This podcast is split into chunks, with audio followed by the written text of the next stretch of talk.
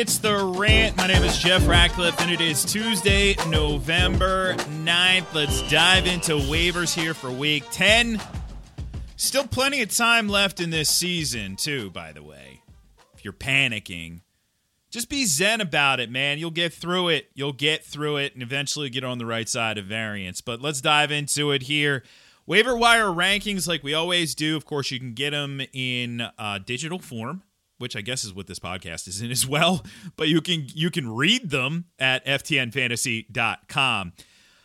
Elijah Moore tops the list for me this week, coming in at 20%. I'm not going to go overboard on him, but at the same time, well, this is a kid that we loved coming into the NFL. We, you know, saw the potential at the college level, and he has responded here in the middle part of the season. Now, of course, they do have some questions at quarterback there for the Jets. Is it going to be Mike White going forward? I mean, that would be that'd be crazy to have Zach Wilson benched for Mike White, but potentially it could happen. I don't know. I really don't know what happens there. But at the same time, I don't think it really that matters that much for Elijah Moore. He is surging now. I will put things into context though. This mini breakout that has happened over the last two weeks has happened without Corey Davis on the field. And when Corey Davis is back, he is going to take some of those targets away. So that's one of the pitfalls here. But that's where we stand. I'm going to still spend the money. I love young players at this time of year. So I'm going to spend the money on him if I have it. Odell Beckham Jr. at number two, 15%. I don't know where he goes, but chances are it's a good spot. And hopefully we get a little bit of a honeymoon period. Hopefully he lands in a place with an offensive coordinator who knows how to use him, a head coach who has plans for him, all of that. Uh, we shall see where he lands. But I'm willing to take the risk right now. And heck, he may have even landed somewhere uh, in the meantime, if it is like a, a crazy good spot, because he has been widely dropped, I would go higher than this, obviously. I don't think I'd go much higher than 30, 35%. I don't want to completely break the bank on Odell Beckham Jr. just because we know there is risk here, but there's also reward.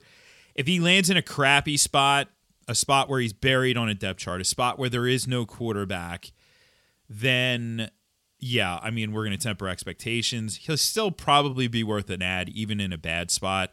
Uh, but I'm going 15% as the midpoint. Brandon Aiyuk at three, 15%. Hey, it it started last week. It crystallized here week nine for him. He's back. Now, is he going to be consistent every single week? No.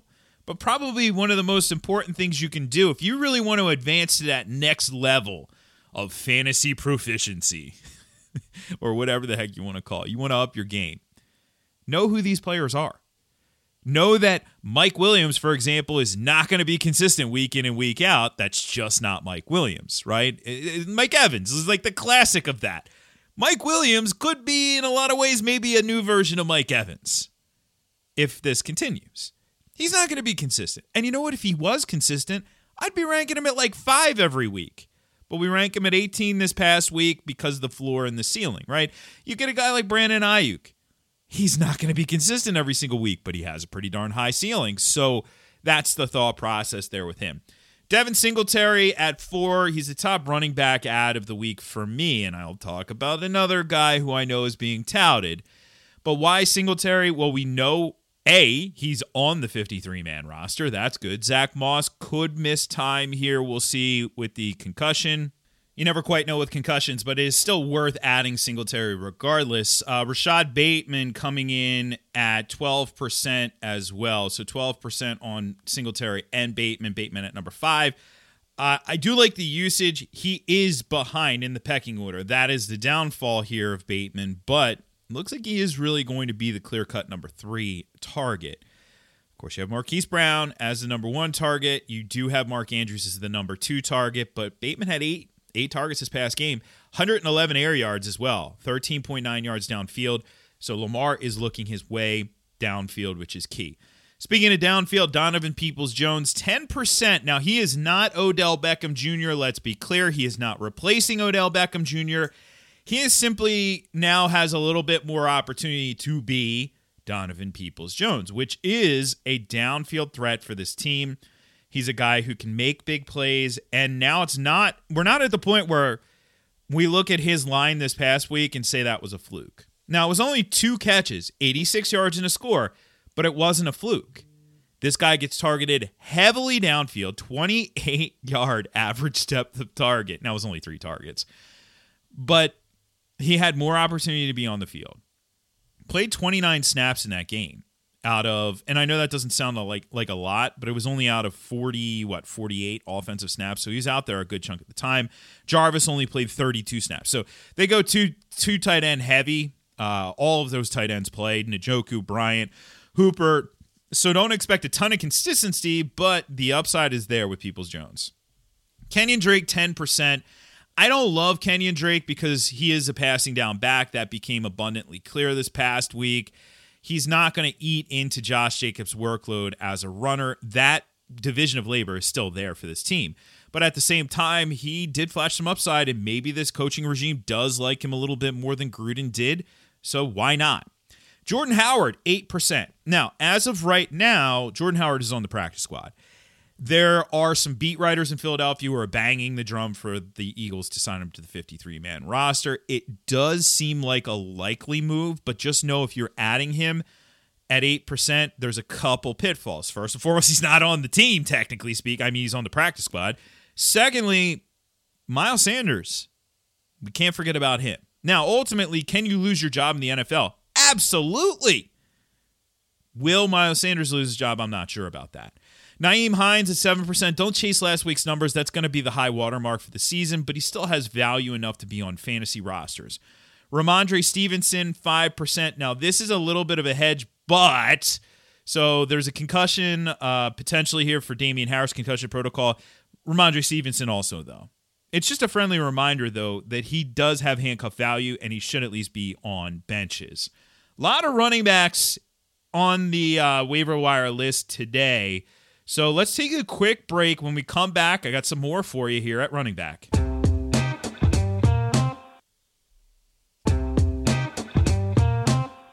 Ah, the blast from the past at running back. Devonta Freeman going out and putting up a decent day. Now, keep in mind, this was without Latavius Murray, but I, I honestly think that Freeman's role isn't really going to change when Murray comes back. If anything, well, it, will take a player completely out of the mix, and I'll talk about him in a second. But Freeman played 57 snaps in this one. Obviously, overtime games, there was more snaps to be played. Had 15 touches, though, and got in the end zone as a receiver. He looked pretty good in this.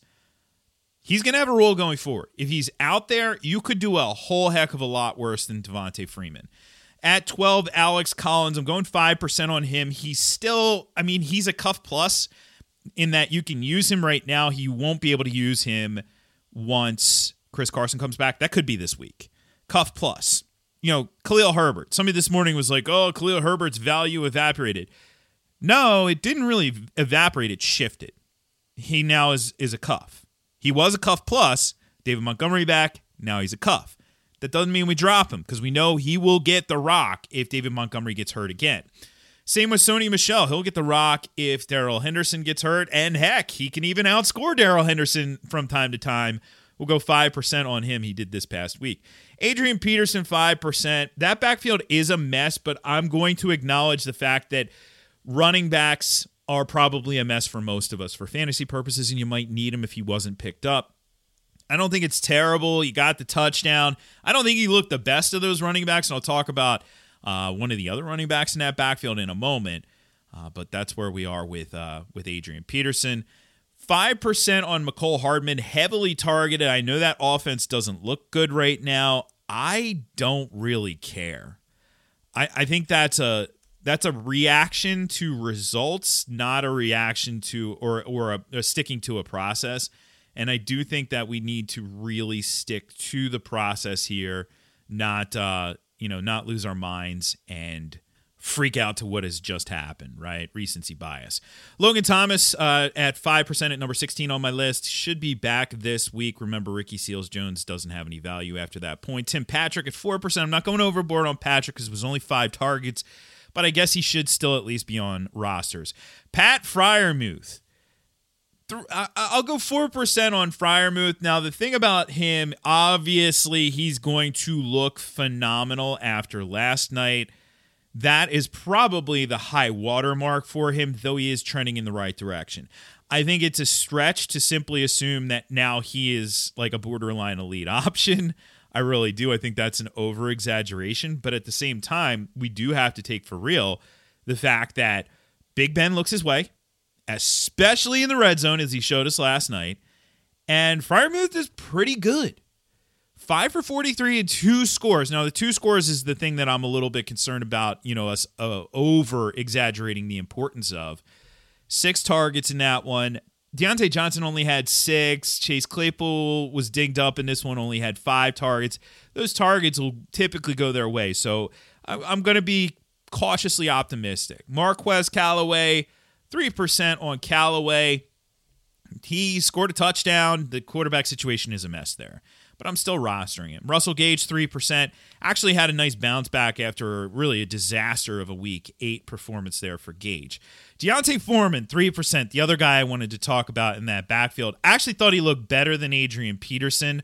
The challenge is I don't think he has been signed to the 53 man roster. Now, I could be wrong on this one. I am trying to find him being reverted back to the practice squad. I'm not seeing it. The transaction says activated from the practice squad, which is different than signed to the 53 man roster. So just be careful here. I do think ultimately he will be signed to the 53 man roster, though. You know, I'm probably about as confident as Jordan Howard so if we're going to pick up Jordan Howard, then we can also pick up D'Onta Foreman. Le'Veon Bell, 3%. I actually had to start him in a league this week, and he scored a touchdown.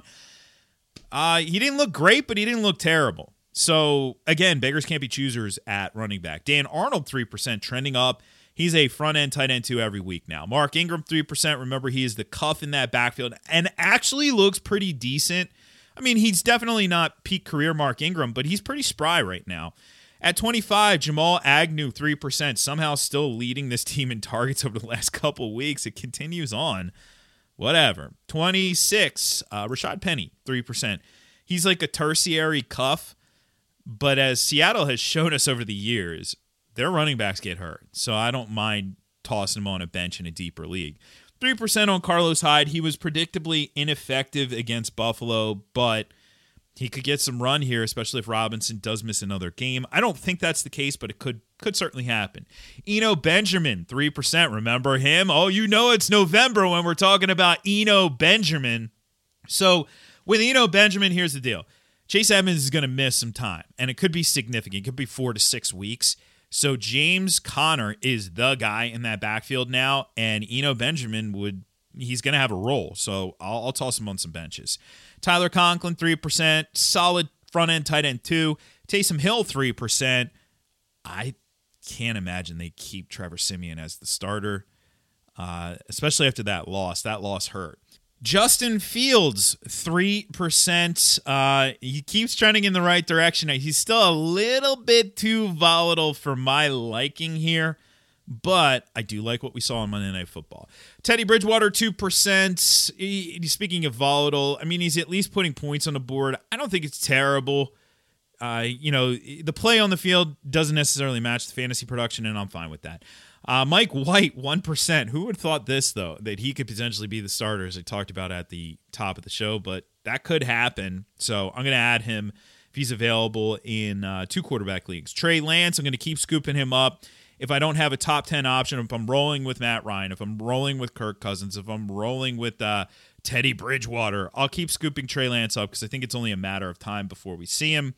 And Jacoby Brissett, if Tua can't go again, he'll have value in two quarterback leagues, rounding out the rankings this week. All right, let's go to hold and cut.